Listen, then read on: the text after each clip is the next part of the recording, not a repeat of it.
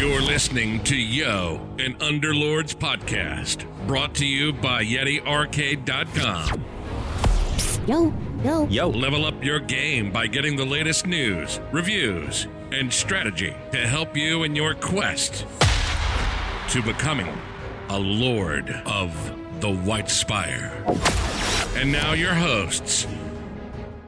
Hey everyone, welcome to episode 4 of Yo, an Underlords podcast brought to you by YetiArcade.com. Today is Sunday, September 8th of 2019, and here in Kansas City, I am your host, J.R. Cook, and I am joined by my other two co-hosts here, coming all the way from Amish country, Indiana. We have Willie. How's it going, Willie? It's going fantastic. I am absolutely delighted to be back after that mini vacation we had. There's so many changes for us to go through. It's great. I love it. Yeah, there's a lot of things that happened since we last did the show a couple weeks ago. But first, before we even get into that, my other co-host coming from over in Michigan, we have Charlie. How's it going, Charlie? Well, I'm doing pretty good. One of those changes being a better mic quality for our listening audience on my end. So yeah. I'm glad to provide you guys with that. Yeah, we're still working on improving the audio quality of the show. We're slowly getting there. Got Charlie some new equipment. Yeah, hopefully in the coming weeks we get it up to snuff with everybody's expectations. All the feedback has been wonderful, though. I really appreciate hearing people, offering tweaks and ideas. Yeah, for sure. But yeah, like I said, we've been gone for a couple weeks now. This was a planned vacation. Even before we did the show, we knew that last weekend was going to be off Labor Day weekend. I went all the way down to Atlanta, over to Dragon Con. I was there for a full week. I love Dragon Con. It's by far like my favorite convention ever. This was our 8th year going now. And, it's a can't miss for me. Everybody says that's the one to go to. It's the biggest party as far as cons go. It's a big giant party, that is for sure. It's unlike any convention I've ever been to. And I don't think it can be replicated either. So it's very unique. It's definitely on my bucket list. Hope to make it down there one year with. Yeah. No. It's a lot of fun. Yeah, I've always been partial to Gen Con, but then again, I'm from Indiana and I'm really lazy. Gen Con is definitely on my bucket list. It's a great con. The problem with Gen Con for me is the fact that it's like 2 weeks before Dragon Con. Yeah. And it's just too close for me, and it's like, sorry, Dragon Con wins. I think Gen Con is the best one for board games, though, from what I've seen and heard. Definitely. Like, if you want to get in like giant board game tournaments or purchases, I think they do an auction too. Pretty cool. Board games, tabletop RPGs are the big two. Weird. Okay, so weird short story. Went to one of the years I went to Gen Con, I played in a War Machines tournament and ended up beating Rupert from Survivor. I have no idea who that is, but congrats. Yeah. Thanks. Yeah. I don't. And then he tried running for president, and that didn't work out too well for him. I didn't even know who that was. I don't watch Survivor. I don't either. I had no idea who the guy was until someone came up to him as we were having a cigarette outside after we played, and we were talking about what we did and our reasoning behind it. And hey, aren't you Rupert from Survivor? I was just like, you were on Survivor? I won one of them. Well, that's pretty cool. I had no idea I was playing somebody famous. I don't watch the show. Now I'm embarrassed. Yeah. Dragon Con story about celebrities. It's been a few years now, but there was one year where I made friends with a bunch of stunt doubles from The Walking Dead. We were hanging out at a bar together at one of the hotel bars, and I had no idea who they were. And then after they said something, I'm like, oh, this makes sense because you guys kind of do look like the cast. And then another year, there was a couple guys that were on Face Off, which was a show that they did like makeup and stuff like that. And I was doing a barf cosplay from Spaceballs, and they were doing Spaceballs cosplays as well. And I got to hang out with them, and come to find out, like one of the guys now does like puppeteering and stuff on the Star Wars films. So, wow. Yeah. So that was pretty cool. have no cool stories to share about celebrities, so. Maybe that just means you are the celebrity, Charlie. That's true. Once I come to Dragon Con, the real party can start. Right. Exactly. Exactly. But yeah, if anybody ever has a chance of going to Dragon Con, there's like 85,000 people that go now. It's a lot of people, but it's a lot of fun. Definitely not Underlords related though, and definitely not. They do have a gaming track. But it seems to be a little bit more focused on like World of Warcraft and things like that. Yeah. So Charlie, you also went on vacation too, though. Yeah, I took a trip out to Chicago, visit my sister. It was very good, refreshing, and I got to. I didn't get to play as much as I'd like. Work has been kind of busy along with the vacation and stuff, but I did manage to make it a big boss too. So nice. Happy with that. Still feels like a slippery slope though. A lot of fifth place finishes. Can't really consistently place in the top four yet. I'm still trying to figure it out a bit in this meta. It's hard when the meta seems to change every 3 days.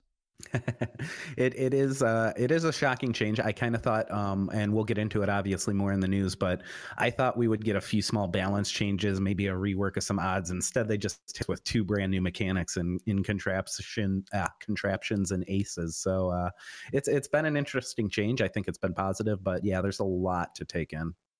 That is definitely one of the things that Underlords has caught me off guard since we started playing is. They don't just make small changes every week. Yeah. They make some pretty big changes every week. And we're not even done. Like Underlords, the mechanic is still like coming pretty soon. Maybe this week. Yeah, I'm pretty excited for all of it. And I'm glad they're not happy to rest on their laurels. They've been definitely separating themselves from the pack. There's a lot of competition out there in the auto battler / auto chess arena right now. Yeah. And I think it's good that Underlords is starting to feel very distinct and very much its own, very much has its own identity. It's pretty cool. As frustrating as it can be as a player trying to climb rank and right. keep with the current meta, I think these are been all very overall very healthy changes. And they still have a long ways to go too. I mean, they're obviously not the most popular one out there right now. And so they have a lot of ground to still kind of catch up, differentiate themselves, and maybe get the game a little bit out there more to the masses. And I think that's coming. I think I really do. The only problem that Valve has, in my opinion, is they don't do great at marketing to the masses, but they do a great job of getting people interested in their games through other means. Willie, you could probably contest to this, such as the big tournament that they do every year for Dota 2 with TI. That's just a huge. I mean, that's just a huge marketing thing, anyway. Yeah, they that's their baby. That's their bread and butter right there. TI is just a marvel of production, in my opinion. Like they don't do some of the neat stuff like League. Does I'll be honest, like that Worlds video where they put like actual players as some of the characters, that opening video, the Rise, I think it was, that like was one of the coolest things I've ever seen. But Dota will also do like really neat things, like put iconic plays like through their Source movie maker, so you get like these theatrically styled sequences of like really big plays. And that too is really cool to see, but Valve just goes all in. They've got like the holograms on the floor. They've got the map. Like if you look down on where the players are playing, they've got this video floor. Like if Enigma uses his black hole, a black hole show up on the floor in between the two like booths for the players. It's really hard to put into words like just how important TI is to them. Yeah. And I would love to see a TI styled event for Under. I would have loved to have seen it for Artifact, but lessons learned. Yeah. Well, Artifact definitely did not meet expectations. Underlords, I don't feel like had expectations. No, I really feel like this was just, hey, this is really taking off. We need to capitalize on this. Yeah. And to Bruno and Final's credit. Those are two people who are working on the game. Bruno Statsman, he's a legend. The most popular meme about him is the no lake strat, where he explains, he's got like books of notes on a game, and then he's just like, this person has no legs, this person has no legs, this person has no legs, this person floats so their legs don't count, this person has no legs, that's the strat. And it was like the panel had no idea how to react to that. They all just started laughing. But you can tell they're putting all their effort right. They absolutely love this game. And it really shows with how frequent the updates are coming and how much they're trying to balance this. Yeah. So it's like they have definitely learned their lessons in this case. Yeah. So Willie, with the break that we had, what have you been up to? Whole lot of nothing. I've been messing around with bots, trying to get a feel for like what's strong. Because I just dislike going into player games trying to do new stuff. I'd rather just do that in AI. Right. Especially with things like the contraptions, those are a huge change. I mean, just introducing the contraptions alone, like we're not playing the same game anymore. We're not, my skills in Underlords are no longer going to transfer over to like TFT or Dota Auto Chess. But it's just too different of a game at this point. I mean, even with the new alliance synergies and even including ace units, it's definitely separating itself from the pack. And like, I took a break. Yeah. I've played enough auto chess and just experimenting with everything that like I'm almost 25 on my Proto Pass. Nice. Like I just love theory crafting too much. It's just so much fun to me. I mean, I don't think anyone expects you to report in every week with your rank or anything like that. No, I would hope not. Hopefully not. Yeah.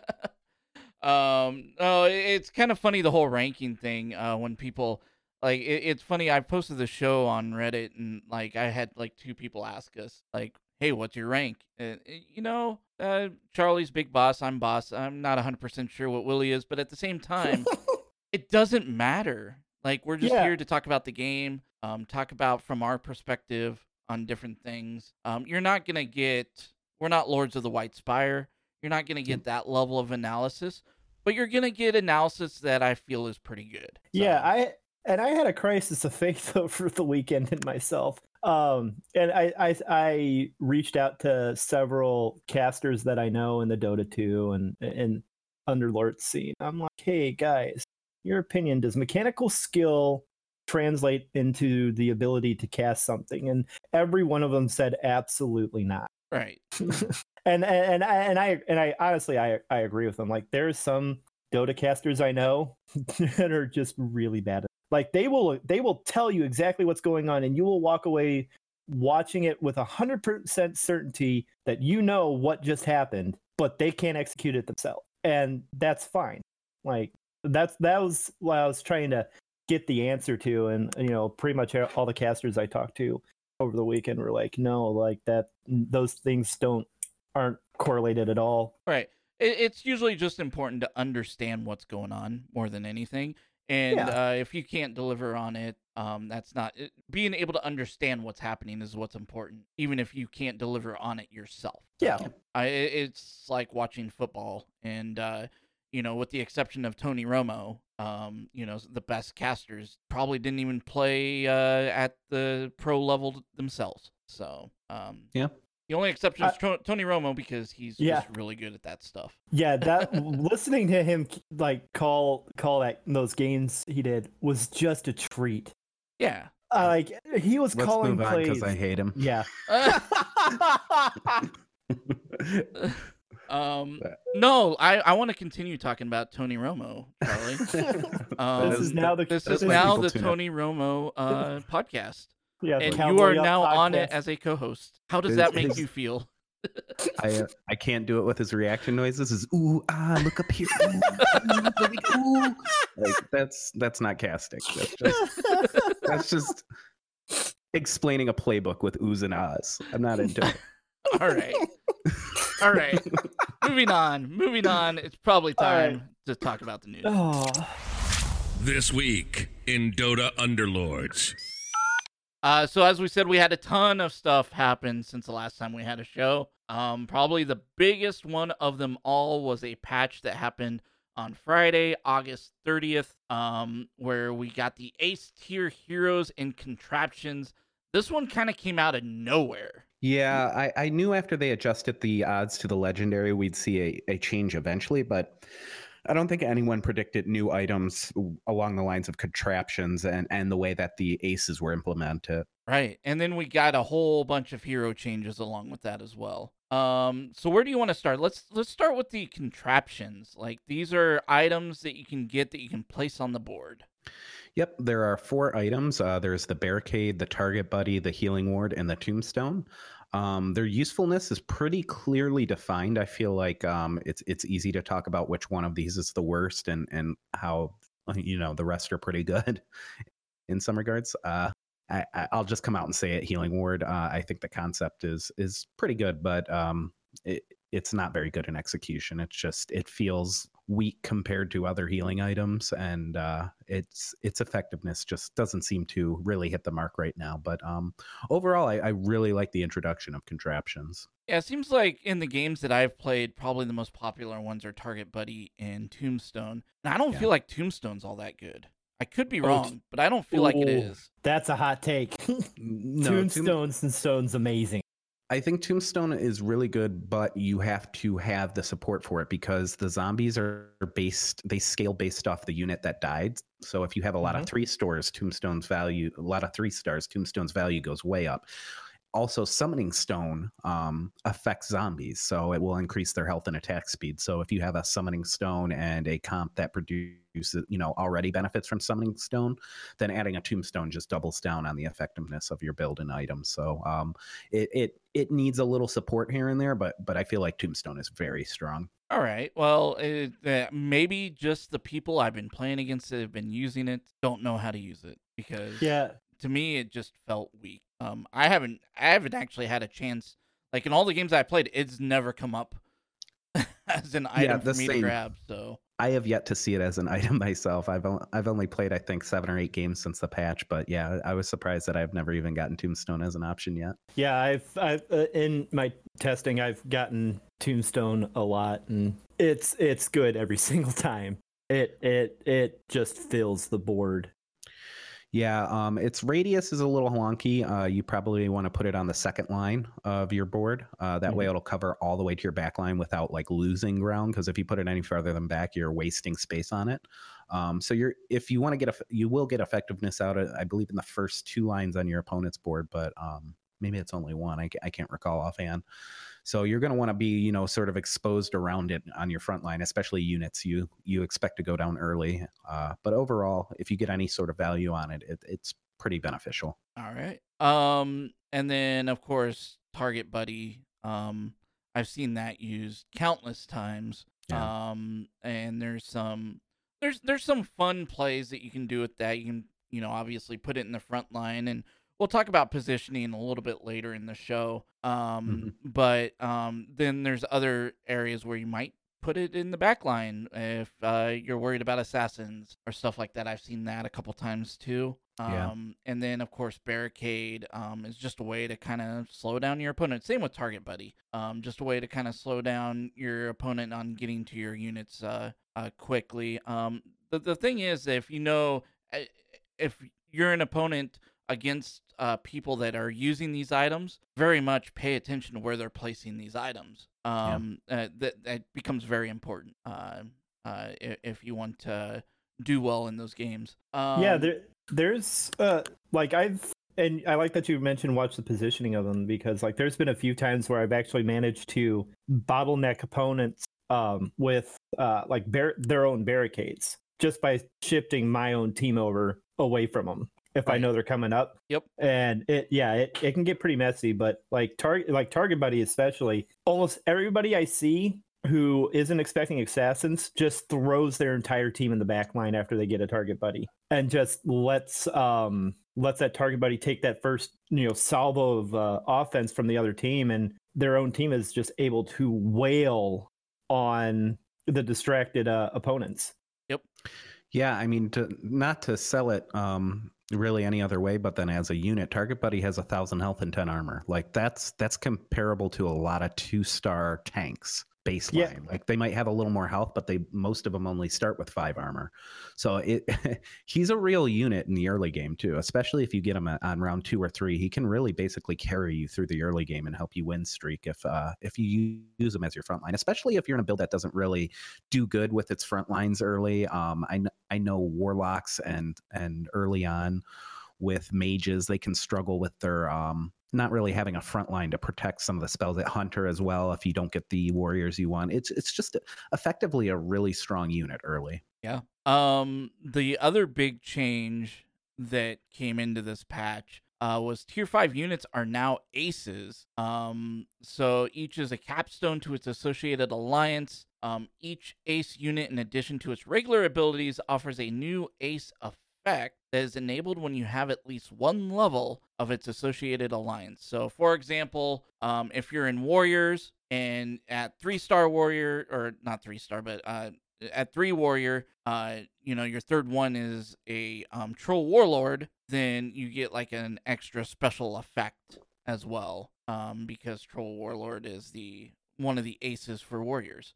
Same with trolls or whatever. So if you go troll warriors, I believe you get some additional stuff. Am I right on that? That's actually incorrect. Not. The troll warlord is the ace for the troll alliance. So you would need to at least have one other troll when you get them to enable the capstone. So it's not the warriors troll. Yeah, warriors don't currently have. Yeah, just that's one thing that's kind of weird about the aces. You got to keep in mind, like, they are not ace capstones for all alliances they represent. They are only ace capstones for very specific ones.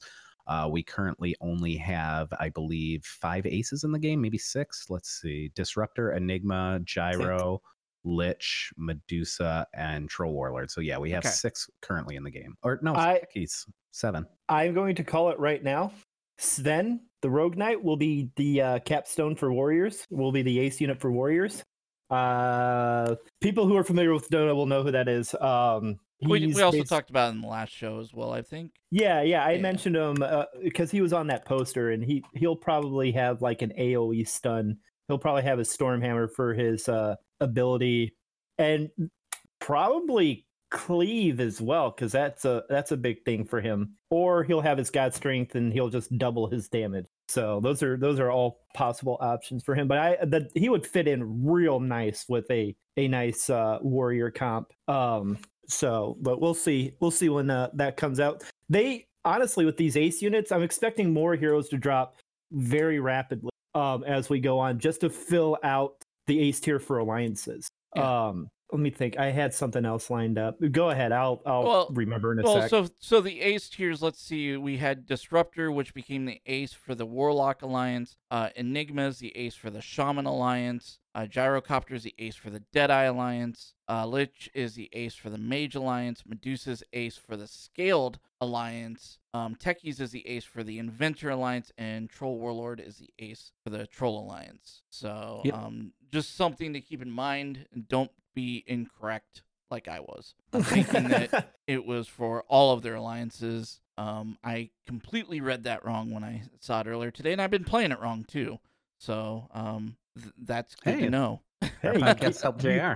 Yeah. That's what I get for not reading the notes, the updates before I started playing this week. So I was just going by what you guys told me. And there are actually a couple of units that get really good synergy going with like certain comps. Like Enigma is really strong.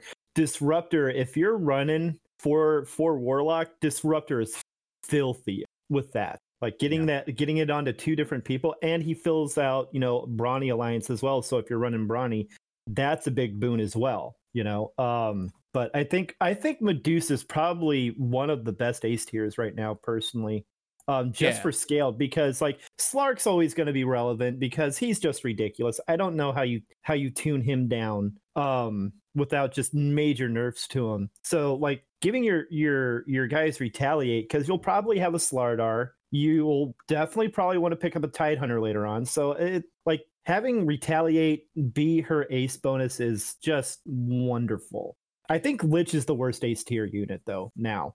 Like individually as a unit, he's great, but the ace bonus he brings is Yeah, but you're still going to play Lich over a lot of mages if you run into them. So for sure, it's just kind of icing on the cake there. Really, the Mage Alliance bonus is so good that if the Ace effect was overpoweringly strong, it might be too good. I would think anyways. Yeah. So just to go over some of these, what the Ace effects are. So really quick before we move on to that, I just want to point out that you need, if you have at least one level of the Alliance enabled, as JR alluded to earlier, you have two of one and you have the Ace or whatever. When an Ace unit appears in the shop, the odds of it being the Ace unit associated with that Alliance is increased by 15%. Now, these are tier 5 units, so it's a pretty big deal because I believe even at the highest level, they only sit at 6% when you're at level 10. So that changes those odds to 21% to see the Ace that you're looking for. Actually, that's wrong. That's wrong? So, sorry, because when I was casting UPL over the weekend on Friday with Charmer, we'd actually come into this exact situation. And I thought what you just said was right, and he corrected me. So what happens is when it checks that first percent chance to see if an Ace unit is in the shop. It's a 15% increase on 6% odds, so it's really only like 2% more. If you hit that chance to have an Ace unit, then it applies the 15% to see if it's the if it's the relevant Ace unit for your Alliance. So it's not a 21% chance. It's the same 6% chance, but you have a slightly higher chance of that 6% chance. It's the one that you need. Right. Yeah. Yep. I mean, it's still really helpful in the long run of things because you're going to more reliably get the units you need. Yes. Over the longer course of time, but you know, as you're frantically mashing reroll in round 38, looking for that last, Medusa, it's probably going to feel bad because you're probably not going to hit it. You'll get 30 Enigmas, but no Medusa. Well, yeah, but hopefully with the Enigma you have the shamans to who knows. Anyway, the chicken meta. Disruptor, the Ace effect there, the effect of the Warlock Alliance is now applied to 2 units in addition to the Warlock itself rather than 1 unit. So you get a little bit more healing now. On your low dudes. Enigma extends the effects of the Shaman Alliance to your entire army. No, it doesn't. So, that's changed now. That lasted all of 3 days. It's now negative 200% mana. I'm reading off of we'll get into that a little bit later. Then I'm reading off of the notes of what this was on that day.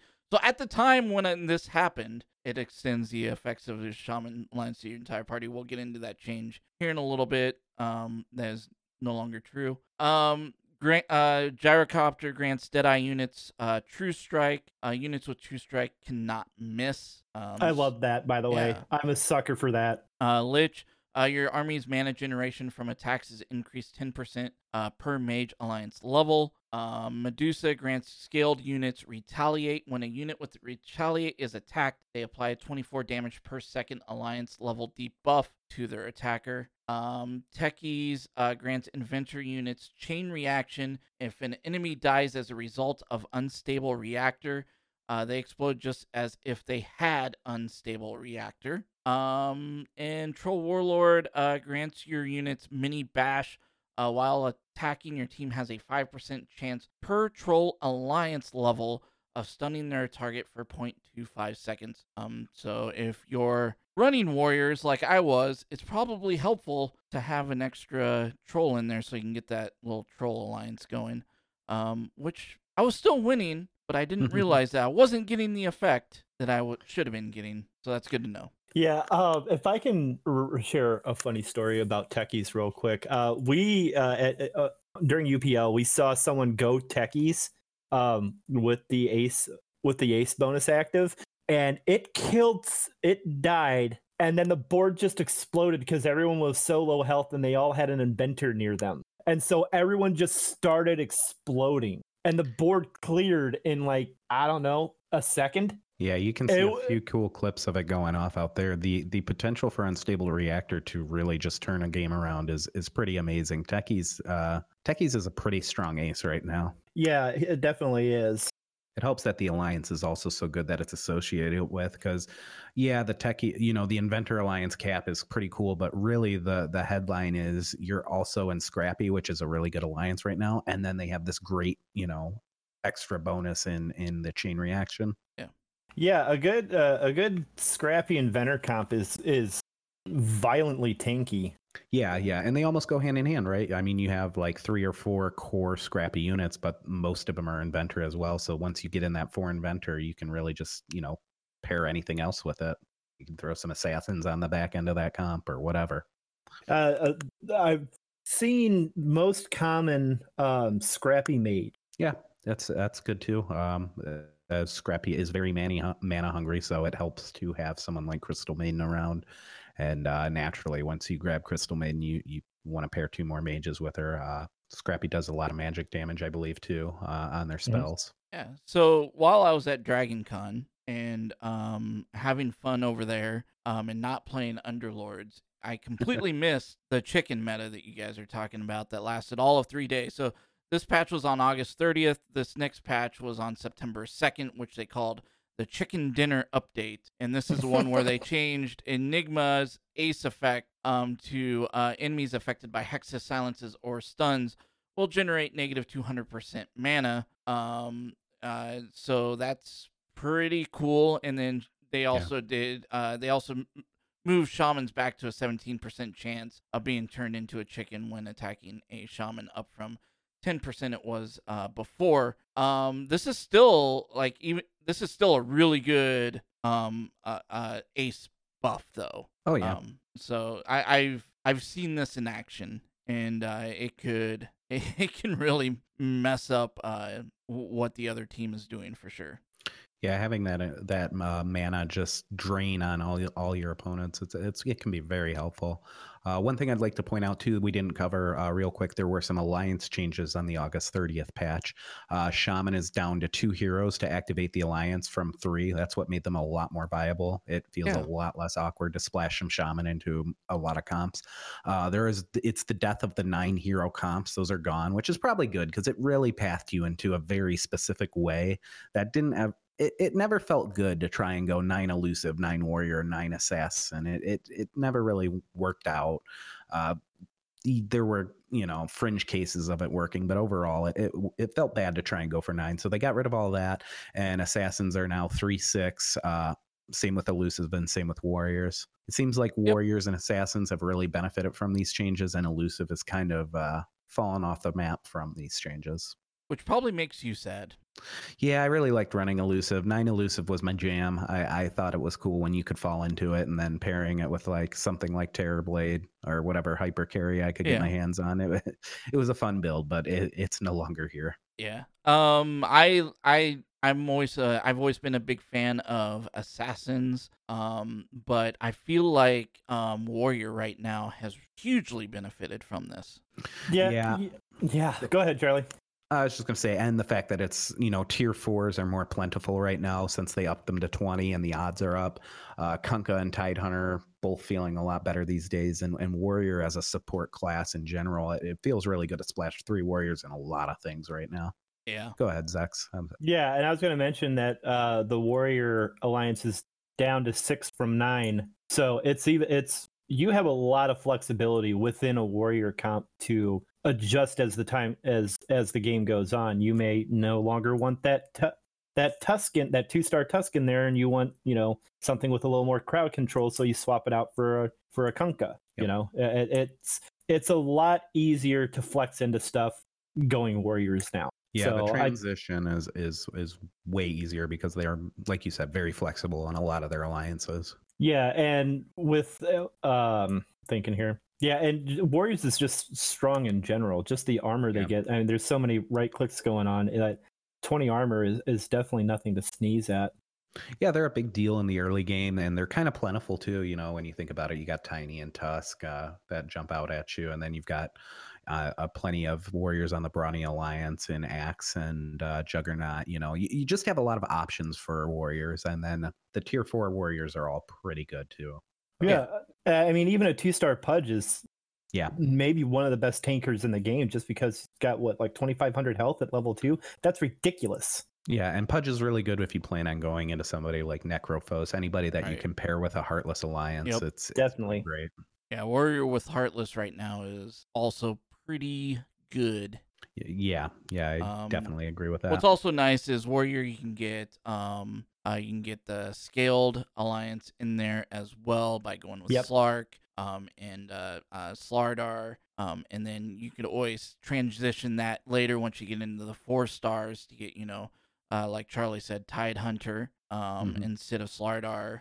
So, warrior is very versatile right now and being able to upgrade for your late game. I'm sorry, did I just call Tidehunter Leviathan? I don't know.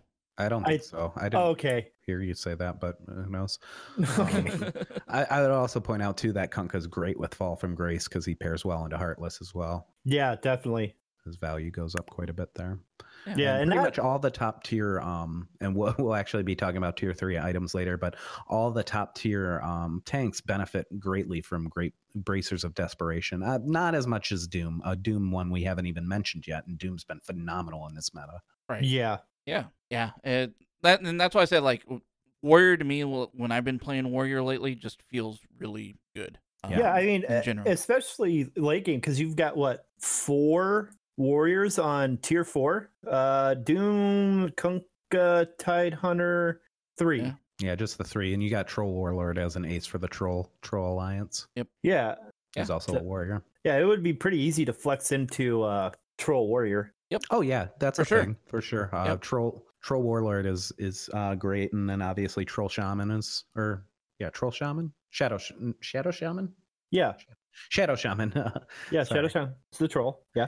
Yeah, that's just has one of the best disables in the game, benefits from a multitude of items, and easily flexes into a lot of different, troll and warlock are both a really good item, or really good alliances. So. Yep, for sure. But then, so that does it for the August 30th update. We had an update after that on the 31st. It seemed to be mostly hot fixes, changing some of the bugs that they found, or some of the stuff with Target Buddy that they had. We won't really dive into that. Like I said, September 2nd, they had the chicken dinner update. And then on September 5th, just a few days ago, they had the update in which Tusk and friends get mighty stylish. This one seems to be mostly a UI change, and they added some Proto Pass things. Well, they capped Proto Pass to 99 instead of, was it 25 or 30? I don't remember. 25. Yeah, 25. Yeah. But the problem is they don't have new items. Yeah, and I think we'll see those items down the line. It's just right now, I think players were feeling like they were throwing experience away by playing while we were still capped at 25. And Valve actually came out on Twitter and said a lot of those retroactive experience gains that players had should be applied at least somewhat to their account. Right, yeah. So you didn't really lose anything in the meantime, but I guess this is just so people can see it and not feel like they're losing. Right, but I'm not a fan of this. If they wanted to, yeah. So I'm okay with them. If they would have come out and said, "Hey, retroactively, we're gonna keep track of your experience, and we will add it later, maybe." But right now, I'm just leveling up and not getting anything for it. And I guess it's 6 of one, half dozen of the other, right? Where I don't feel like I'm getting anything, but I see it leveling up. Cool. And then at some point, I'm just going to get a bunch of items. I'm going to be like, okay, neat. Yeah, you got to wait for Patch Christmas. Then you get to open all your presents. Yeah, but I don't know. I like getting stuff, unlocking stuff as I get there. You'd rather it just stayed capped until they were ready to get us new stuff. So the level ups didn't feel empty. Probably. But at the same time, I agree it would have felt bad, though, if I was sitting here playing a lot and then all of a sudden, I think Heroes of the Storm did something like this, right? They did.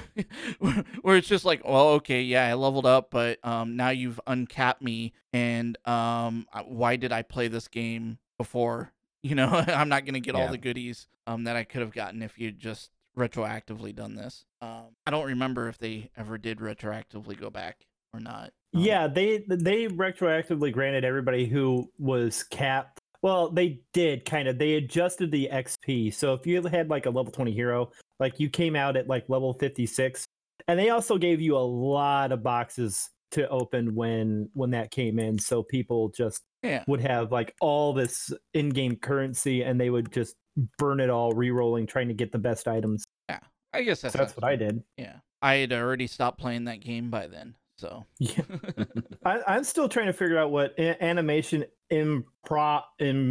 improvements is, because I'm reading these patch notes and improvements. Yeah, they spelled that wrong. They did. Their editor did not do a good job. All right. But yeah, so but we also got some visual upgrades of the 2-star and 3-star Alchemist, Bloodseeker, Crystal Maiden, Sand King, and Tusk. They all look pretty amazing. I love that they continue to do this in the game. Yeah, I got a 2-star Alchemist the other night, and he looked cool. Yeah. He had like these shoulder pad things on. I don't know. I'm not very good at describing it. I was just like, oh, that does look cool. Yeah. I do like the 3-star Alchemist because it's the same as the 2, but he just has like more arrows sticking out of him. Oh, nice. Nice. Like, and I just realized this. You can go in, like if you go into the Heroes tab, if you click on them, you can see what they look like throughout their star levels. Yeah. Yeah, in the game. Yeah. Yeah. I didn't even know that. That's actually really cool. Yeah. Yep.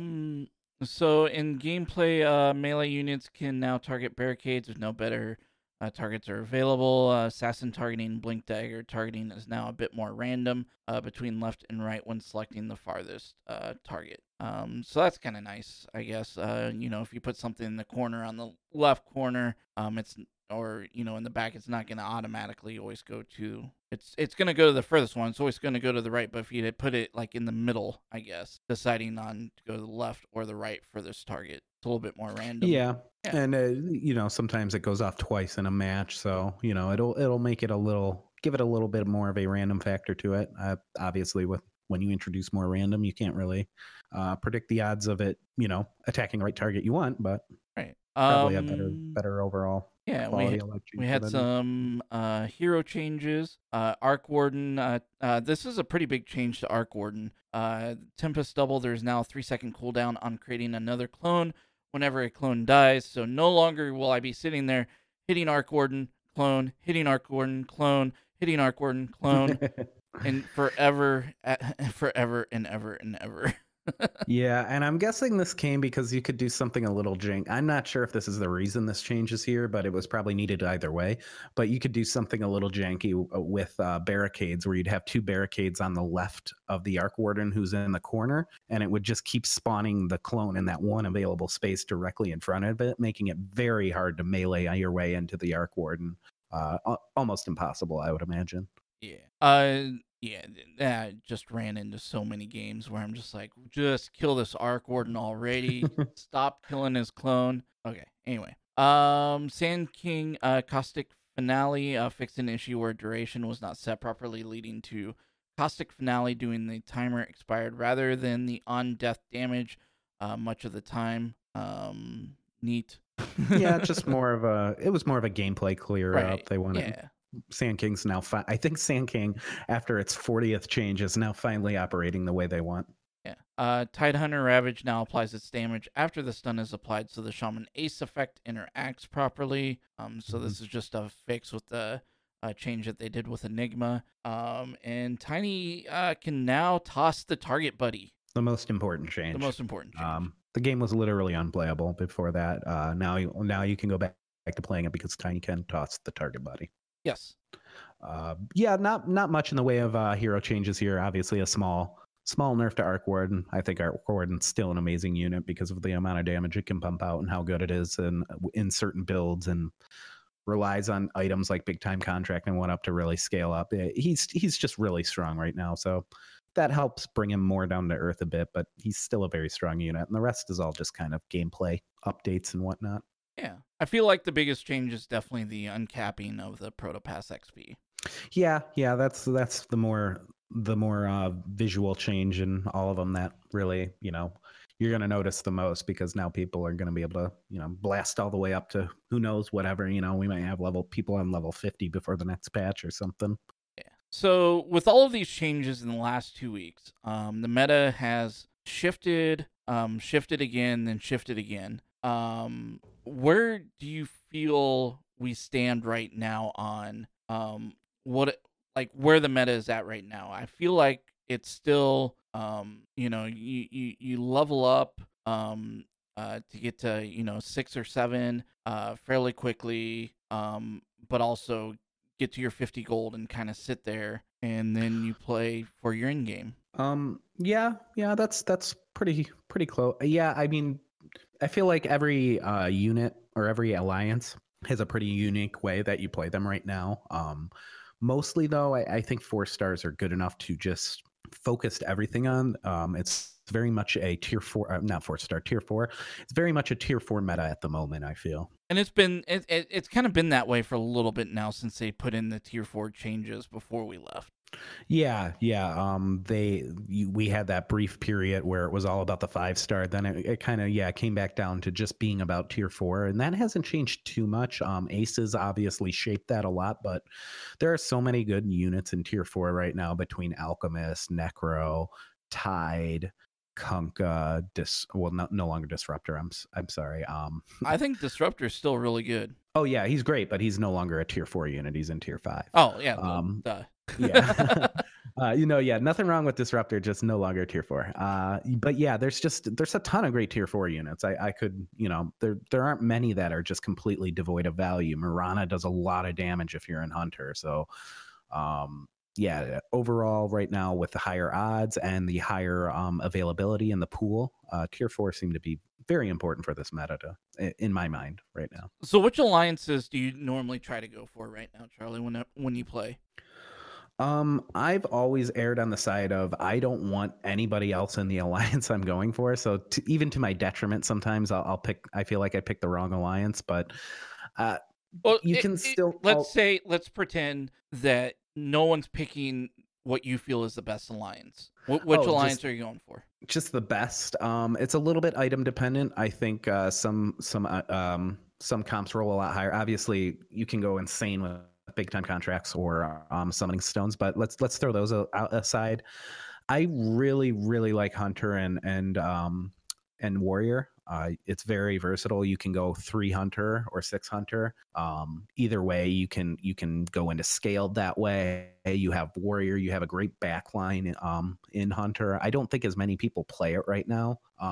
It's not as sexy as going for those, you know, options I alluded to, or getting rolling really high with Brawny, or getting into some Warlock shenanigans. It's or Knights for that matter, which is pretty much hasn't changed for 2 months now, ever since they upped the Knight bonus. God, even before we started our show, Knights have been the same. So that's kind of old reliable. But yeah, overall, my favorite build right now is definitely Warriors and Hunters. I don't know if that's something Zek saw a lot of in UPL or not, or if it was something that you guys have encountered much, but it seems to do pretty well for me. Yeah, Willie, what have you been seeing in your league that's been popular? Actually, Scrappy is incredibly popular right now because it just brings a lot to the table right now. Scrappy Mage is incredibly strong. I saw a Scrappy Assassin do real well until the late game, and then that kind of got just shut down by Shaman and the burst from mages. Yeah. Let me think. I saw some Night Dragon Heartless. There is one guy who I think Guao Bao, somebody just splashed literally everything and just ran a game with just the strength of his units, because he had three stars before round 20 on some of his warriors. Yeah. And really, what do you do against that, you know, someone running a 3-star at you that quickly? Yeah, you can always roll high early. And that's pretty what's great about this right now too. I think there's a lot of flexibility in what you pick in this meta. The comp that caught my eye the most, and it was run by Natalie, she just obliterated everyone with this. It was a Bloodbound Knight Dragon Comp. Ugh. And she got a BTC on her 2-star Dragon Knight, and she had 2 Ogre Magi's and a Warlock sitting up front, and then just a bunch of beef behind the Dragon Knight. Ugh. And that Dragon Knight would pop, those units would die, and he would just smoke everyone. It was one of the most ridiculous comps I've ever watched, and I was delighted because a Bloodbound comp had actually won. And this was round 2, so she was playing everybody who had won the previous round. Their group, because we run 8 groups, she was playing everyone who had won in the previous round. So she was coming up against really good players like Ninja. There was a couple of other people who were top 30 that she was just dusting. Yeah, it's a very strong big time contract that you always wanted on a carry like a Dragon Knight. That's just really strong. Yeah. Yeah. But Charmer was begging someone to go Scrappy Mage, and someone finally did, and he was very excited about it. Scrappy Mage is really good, and it's one of those alliances too that's kind of interesting because you could start off early game being Scrappy Hunter or being Scrappy Assassin, and then by level 30 decide you want to transition to the Scrappy Mage, because when you think about it, what are the 3 mages you're going to pair with it? Probably if you could have your pick of 3, you'd go Crystal Maiden, Coddle, and Lich. All available late game, with the lowest unit in that being a level 3 or tier 3. So yeah, it's pretty easy to transition into Scrappy Mage in the late game to secure a win if you feel, like Zach's alluded to earlier, a Scrappy Assassin feeling strong early then falling off hard late. Yeah, and Crystal Maiden right now is pretty good. Mostly I'm not feeling her anymore. She's good because of her passive, and passives are broken in the game right now. Right, but she's I don't know if that's value for 3-star. I would replace Crystal Maiden with Puck, especially if we're throwing Dragon Knight in there, because then Puck just gets all kinds of ridiculous in the later games with Ethereal Jaunt. Is it? Let me click on her. That works more. Phase shift. That works more if you're mage focused, though, in my mind. You're kind of really junking up Scrappy if you try to add all that into it. Right. You don't even need to add the full 6 mage, honestly. If you've got the 6 Scrappy, just imagine a techie bomb. Well, I'm just talking off. 4 Scrappy and 3 mages. That's 7 units, but it's still it's a bit clunky to try and work a Dragon Knight and a Puck into that, especially since Dragon Knight is so highly contested. Was all those. Yeah, that's okay. That's a good point. Yeah, I follow you now. All right. No, I'm not. Yeah, I'm not discounting the strength of that alliance. I think pairing those two, especially in a mage focus comp, when you can still be 3 mages, and rock a Dragon Knight and a Puck together. Yeah.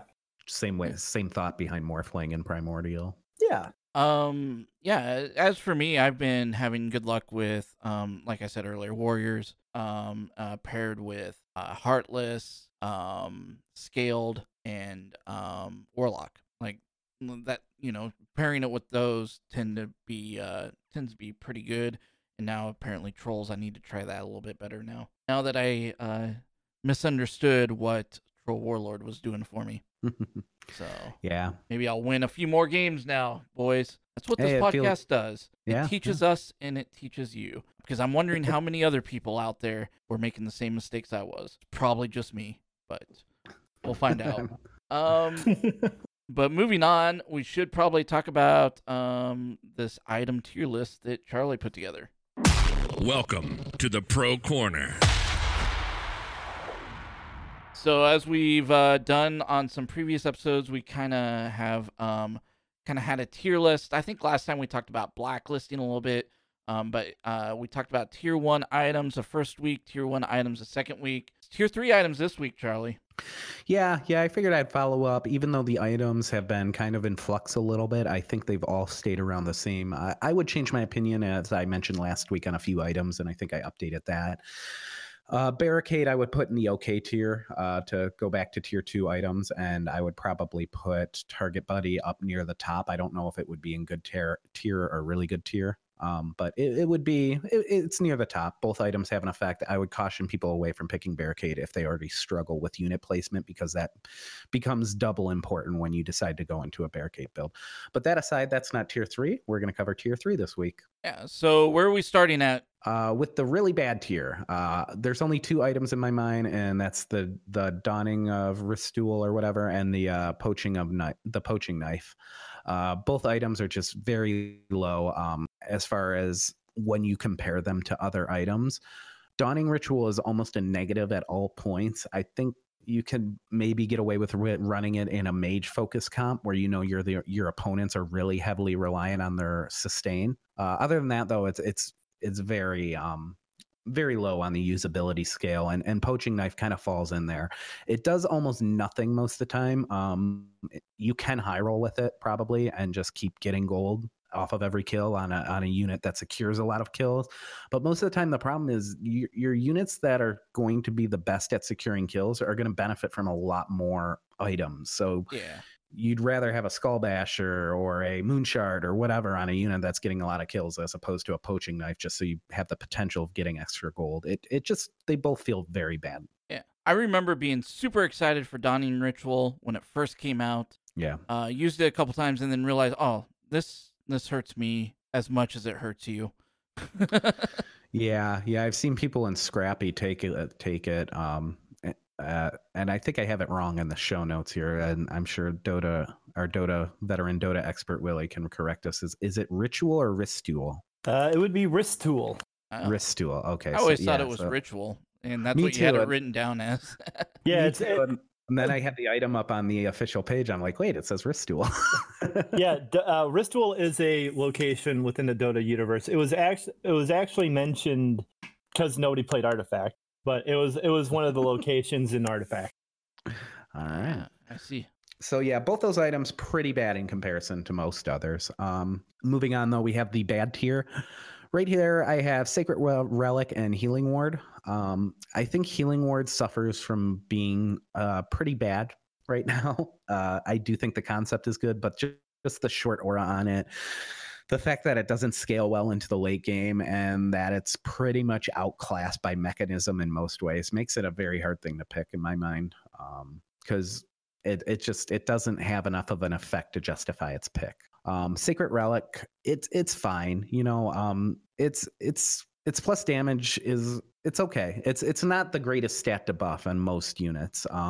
I like Sacred Relic on a Luna, especially if I have something else that wants the Mask of Madness, or I just miss Mask of Madness, or maybe on a Dusa late, you know. But again, you'd rather have better items on them. Sacred Relic is just at best okay. Remind me what Sacred Relic does. That's the one that's plus 30 damage. Am I saying that? 60 damage. Yeah, 60. Sorry, plus 60. Yep. Yeah, it's okay. You know, it suffers from the same things that I covered with Claymore in a previous episode, where you know scaling damage isn't as good as scaling DPS. Right. The OK tier, I have Vanguard and Mechanism, both defensive items. Vanguard is, you know, it's the same thing as Chainmail, but slightly better. Just as we talk about these, can you also define what, just so if people don't remember the names, to say what the items do as well? I don't have exact numbers in here. Let me go ahead and pull that up. But yeah, Vanguard essentially has a increased chance to block your opponent's damage, reducing it to almost nothing. Is it nothing or 0%? 50% chance to block 70 damage when attacked. 50%. Okay. And then, oh man. Mechanism. I messed you up so hard. I apologize. Yeah, now I'm trying to get the official numbers here, so I'm not just giving a brief overview. And now I've got a large sound in my ear from the game loading up. So just bear with me for a half a second. In general, though, yeah, okay. Mechanism, its effect is if you have less than 50% health, heal allies up to 3 cells away, 250 health once per battle. That's an item that really, it feels great on Scrappy. It feels pretty good on Knights. It's generally something you want to put on a comp that's good at sustaining to make them even better at it. Yeah, I normally put it on, like, when I'm in Knights, I normally do pick this item up. Yeah, it's pretty good there, and it basically doubles down on the Scrappy rejuvenation as well, so it's pretty good there too. Yeah. Up next, I have the good tier.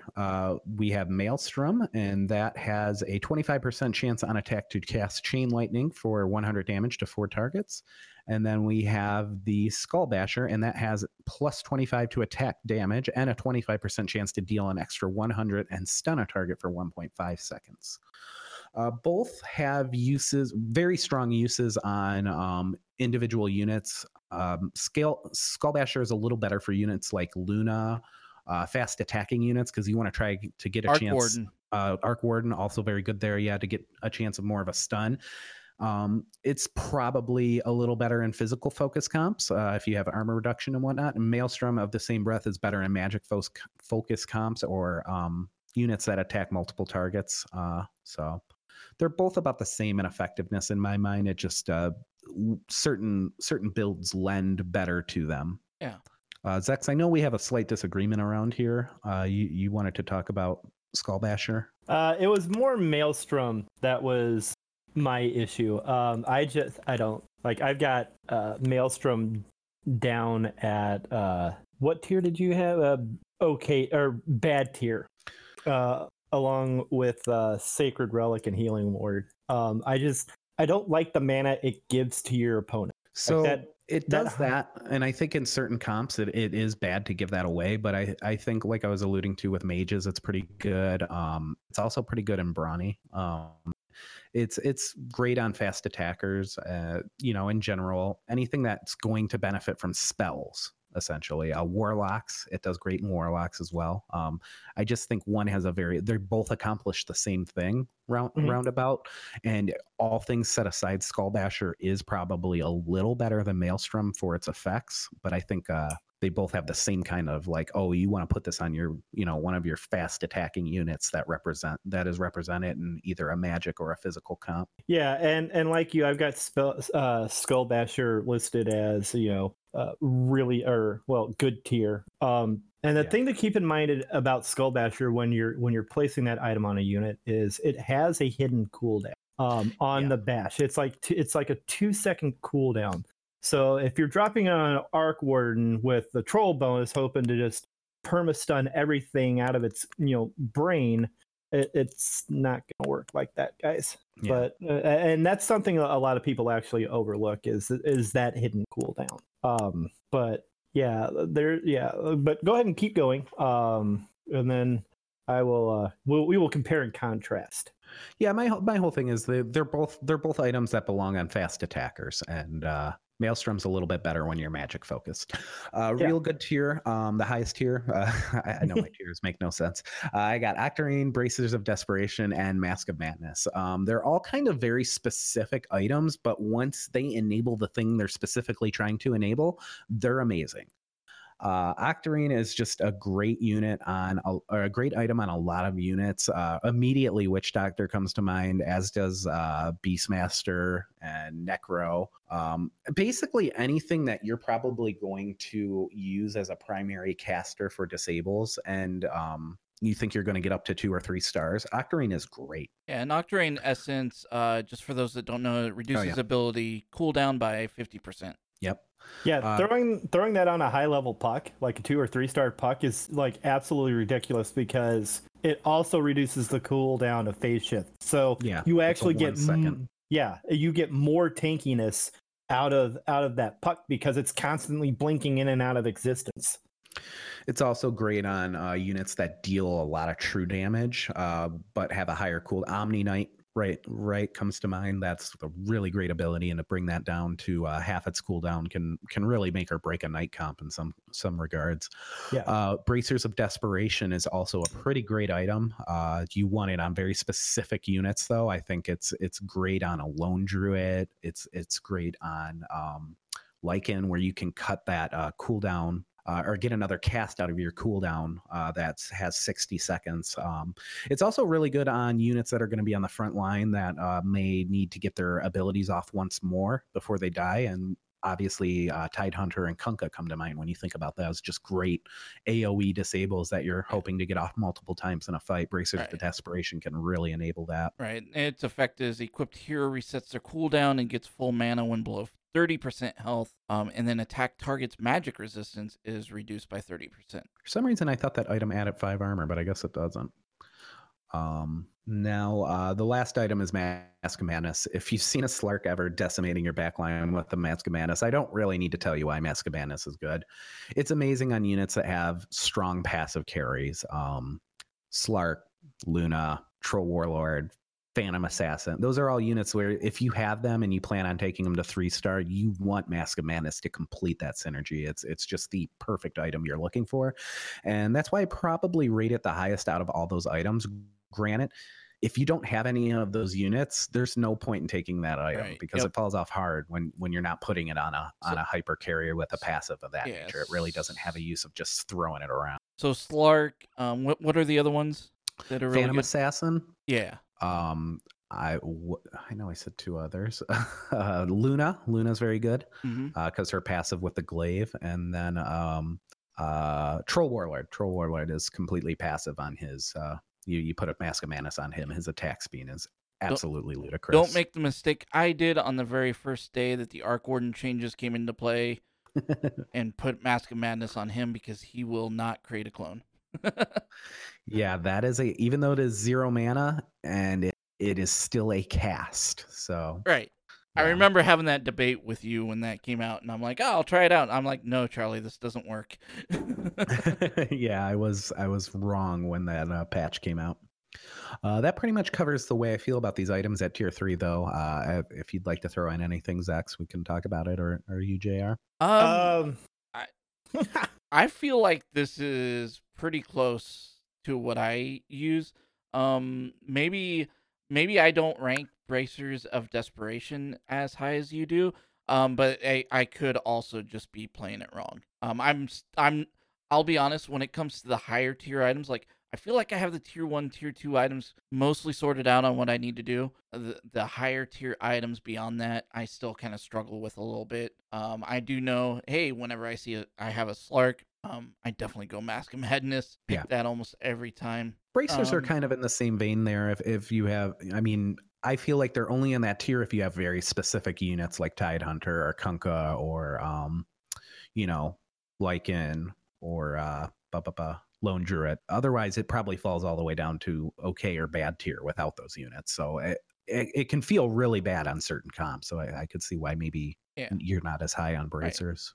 Right. And I also feel like tier 3 to me is always the hardest. Like whenever that tier comes up, I always have the hardest time figuring out what to take. I feel like tier 4, I'm completely on board on. Like the higher tiers beyond it, I always feel weird at tier 3, and I don't know why. I think it's because these items outside of Mask of Madness or Skull Basher, they're not the most visible things, right? Especially when you've got Octarine and Bracers kind of being more defensive on the defensive side, and not so much on the offensive side. I have a much better, or even Maelstrom. Like there's sometimes I take Maelstrom and I'm just like, well, did that really do anything? I'm not really sure. Well, you can almost look at tier 3 as the transitory tier. Like all of these items are going to go into your build one way or the other.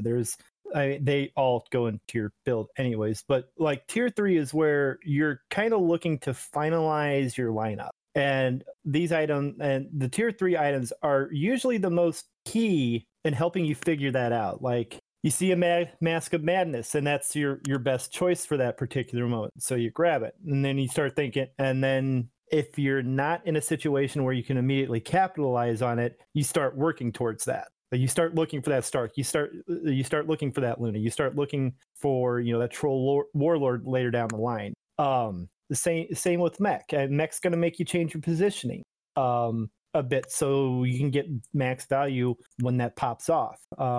Like even with Bracers of Desperation, you start thinking about how you're going to alter your gameplay to get the maximum value out of that. It's not It's not like towards the late game where you're like, oh, I finally got this part. This completes my alliance. Tier 3 is more of the, all right, I want to go in a certain direction. Am I going to get the items I want out of this? If that makes sense. I agree with a lot of what you're saying. I do caution players on taking items before you have the unit. Like I'm not a big fan of taking a flyer on Mask of Madness if I'm not in any of those carries. I think Octarine's probably the easiest one, where like maybe you don't have that caster that it fits perfectly on right now, but if you see it, it's probably, I don't want to say, I hate using the word auto pick, but it's probably one of the more optimal picks that you can make. It's just that valuable on certain units, right.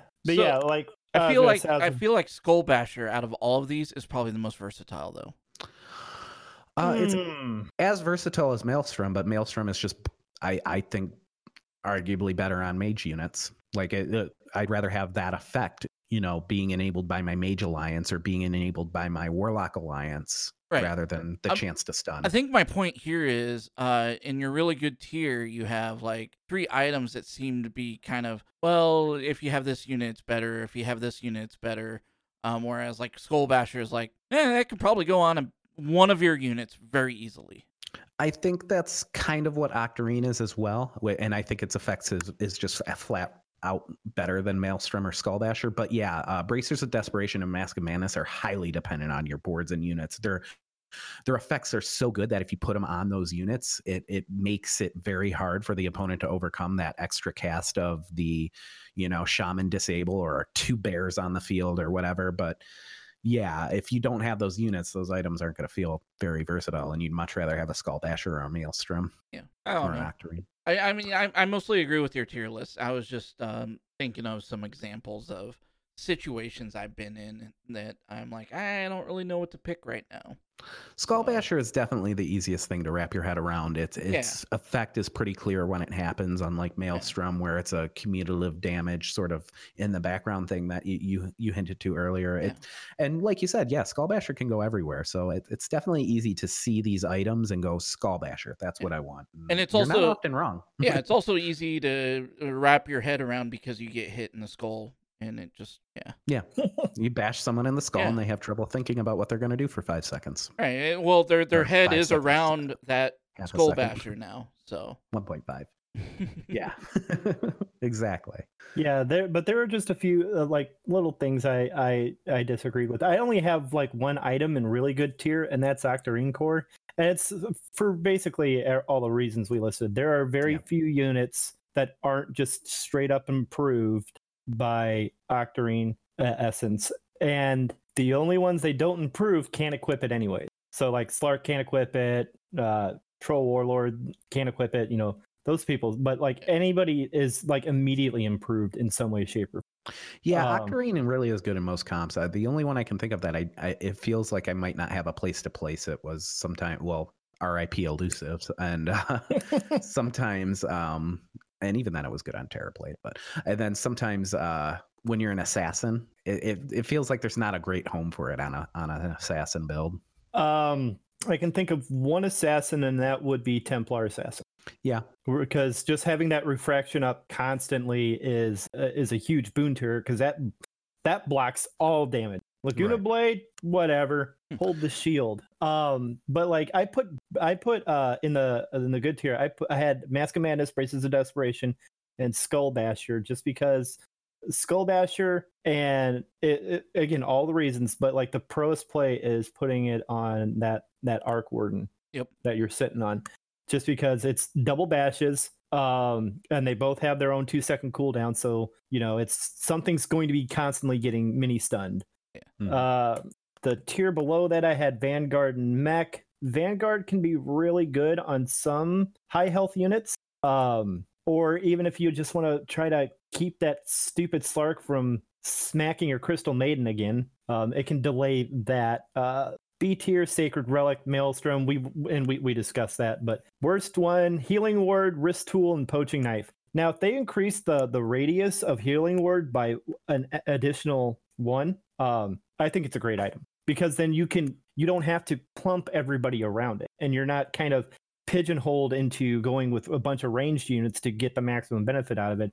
You can put it on that second line and let your guys kind of go at that, and they'll get that benefit, or they can like buff the amount of HP it regens. But the healing The healing ward is going to be a really touchy thing to balance. You give it too much HP regen, or if you increase the range too much, literally everyone's going to pick it. Like, if they increase the healing to like 35 or 40, like it's a triple S tier item. Like I would auto lock that every single time. All right. I think that's it for the item discussion.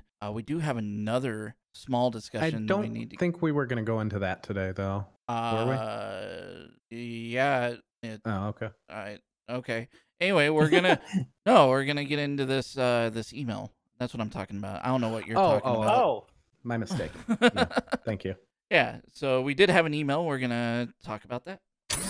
You've got mail. Yeah. So the email that we got this week was from someone named Daniel. Thanks for emailing us, Daniel.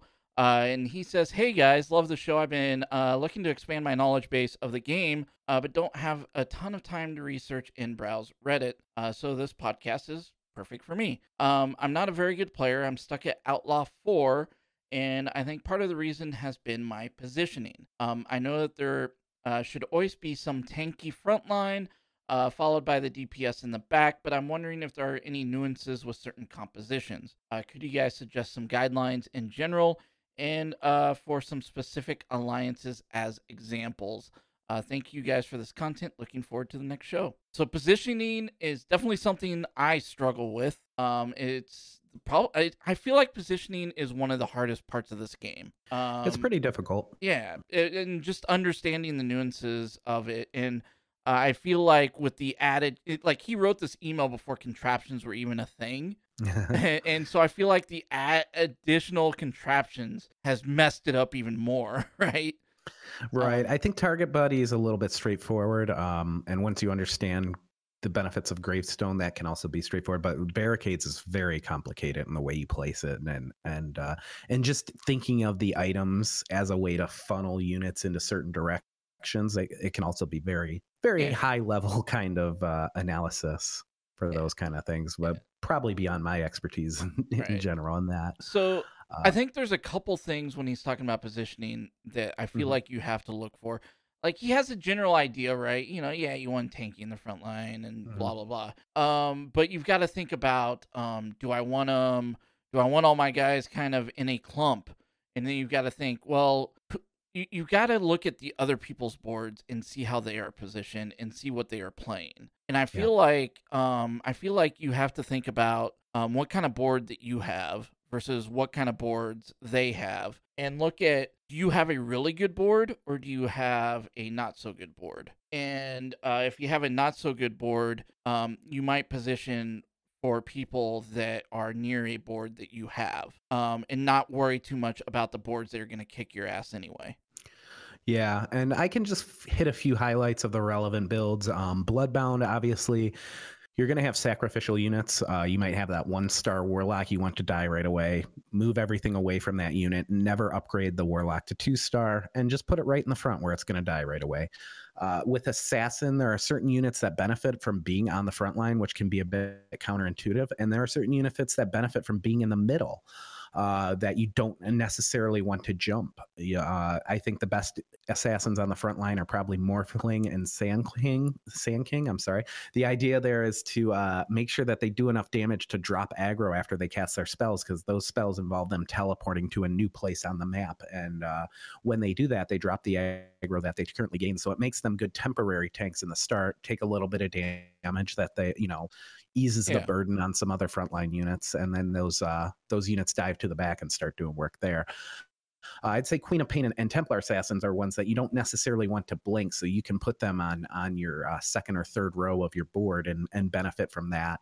I'll go ahead and plug, and I can tweet it out if anybody needs a link to it. I had posted it on Reddit too. It's a guide that covers the attack speed and the attack range, along with the mana consumption for every unit in the game and what type of damage their things do. It's a quick reference guide on a document, but this will help you with positioning as well, because knowing what a unit's range is very important. I think a lot of people forget that Enchantress is only 2 range, and a lot of people might not realize that someone like Sniper, he he has a range of 7. So it makes a big difference on how you place your units. And in general, a unit with a lot of range should be closer to the back so it can benefit from that range and possibly take a little bit less damage. When it comes to pairing with mages, it can be important to spread out a little bit. If you're against other mages, it can be the difference. A spread out mage is going to have a better chance at beating a mage that's clumped together because a lot of its AoE is going to go onto the same target. With warriors, obviously, you want some of your warriors in the front to pick up that damage right away. You got to decide who's your main tank and who are your primary off tanks. I think Slardar and Tidehunter generally make good tanks that come in from off the side. Obviously, you want Doom maybe back even a space so he can come in and start doing damage. Really, it is alliance specific, and I could sit here and break down every alliance, and it would take the whole podcast. But I would say that you just want to think about your unit's attack range, and you want to think about how they fit into the build that they're currently going or that you're going for. Right, and then like I was saying, beyond that, you also want to look at the other people's boards to see what they're playing. Yeah. Because you don't want to clump together if all of the good boards are AoE. Yeah, exactly. Yeah.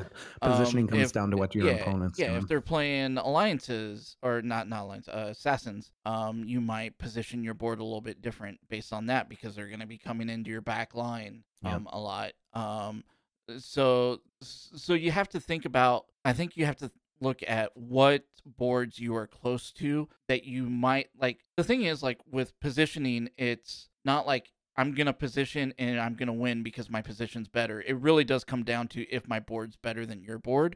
Yes. But where you get the advantage is if our boards are slightly equal, positioning's going to give me the advantage over your board. And yeah, I would wholeheartedly agree with JRR's assessment there. And in regards to Daniel, I don't know why you feel like you're not a very good player, but I'm sure if you keep sticking with it and practicing and, hey, listening to this podcast, you'll find yourself out of Outlaw 4 in no time because, But that would be my recommendation, would be to look at that. But beyond that, I doubt that you're on Outlaw because of positioning.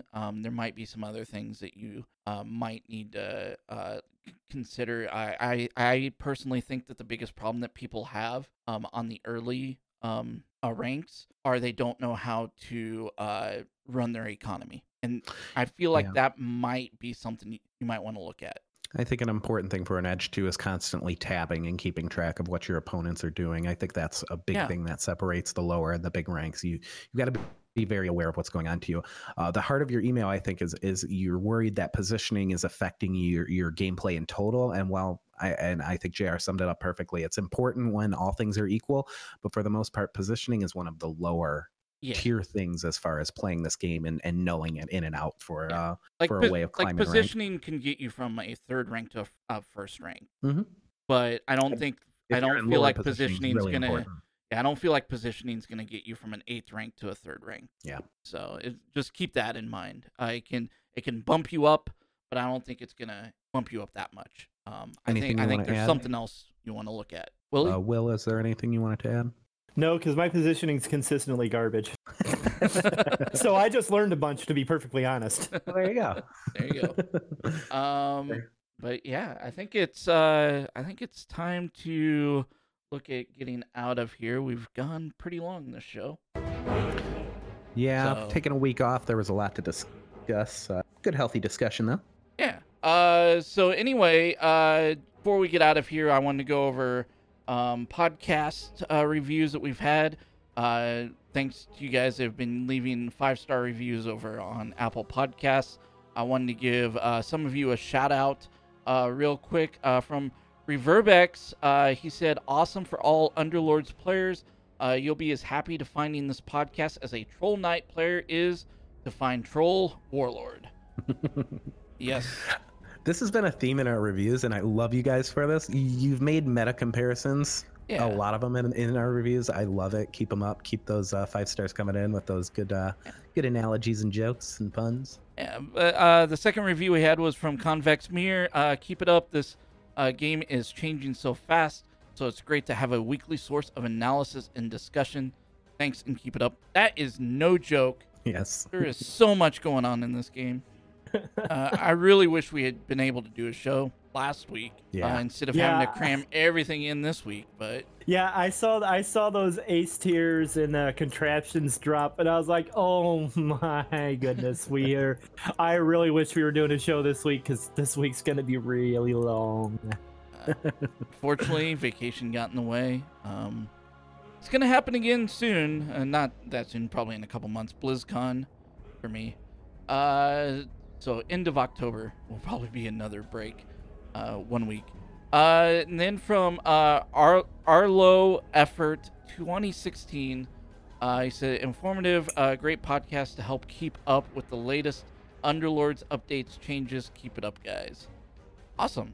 So thanks so much to you three for those 5-star reviews, and if you'd like to leave a review as well, that helps us out a ton. It helps us get viewed by, or listened to by, more people.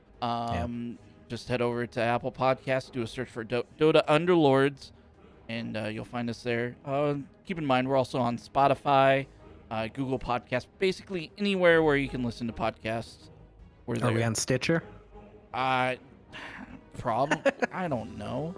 Maybe we're on Stitcher. Does anybody still use Stitcher? I think they do. There's like a Stitcher Premium in now and everything. So the biggest thing is you can go to YetiArcade.com. There it is. And look at the RSS feed there, and you can pull it in to anywhere by doing that. So I demand more 5-star pun. Yes. Yeah. If you're gonna leave us a 5-star review, get a good pun in there for me. For sure. I'm a sucker for him. But also, of course, thanks to Daniel again for that email. If you'd like to email us, younderlords@gmail.com is a place where you can do that. We love getting emails. We love answering the emails. I love the fact that we had another email this week, so definitely be sending those in, and we'll answer them. Shout outs, and how can people get in contact with you? Start with Charlie. Best place is over on the old Twitter machine at BalrogFanBP. I have been thinking, though, maybe we should have a show Discord where people do drop questions in there as well. We could read them during the email segments. And if we do get a show Discord together, you would be able to find me easily there as well.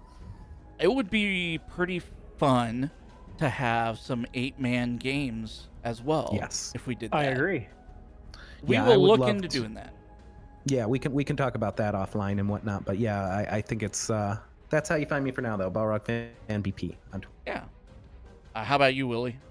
You can find me on Twitter at Zexterus. You can find me on Twitch at Zexterus. You can find me anywhere at Zexterus. You can also find me Friday nights, 7 p.m. over at twitch.tv/UnderlordsPro, where I cast the Underlords Pro League. This week we will have Charmer returning with us as co-caster, and we may have a special guest again this week. It might be Bebe, it might be Swim.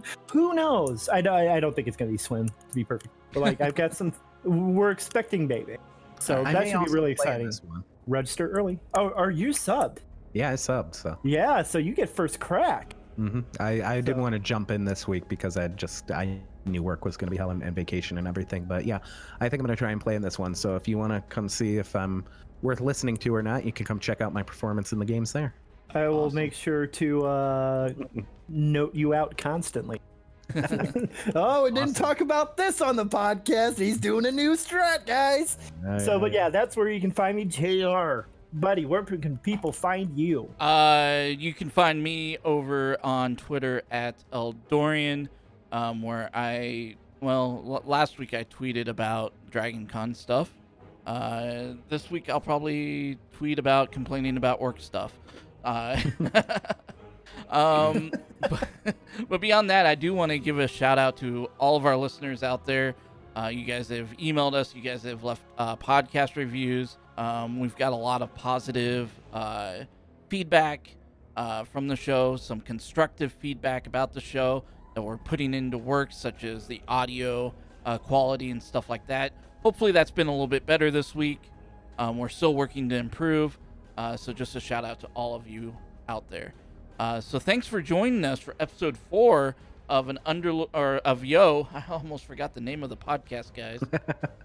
Episode 4 of Yo, an Underlords podcast. You can tweet us at podcastyo or email us at younderlords@gmail.com with comments, questions, and ideas that you have for the show. Thanks for tuning in, and we'll see you all next week.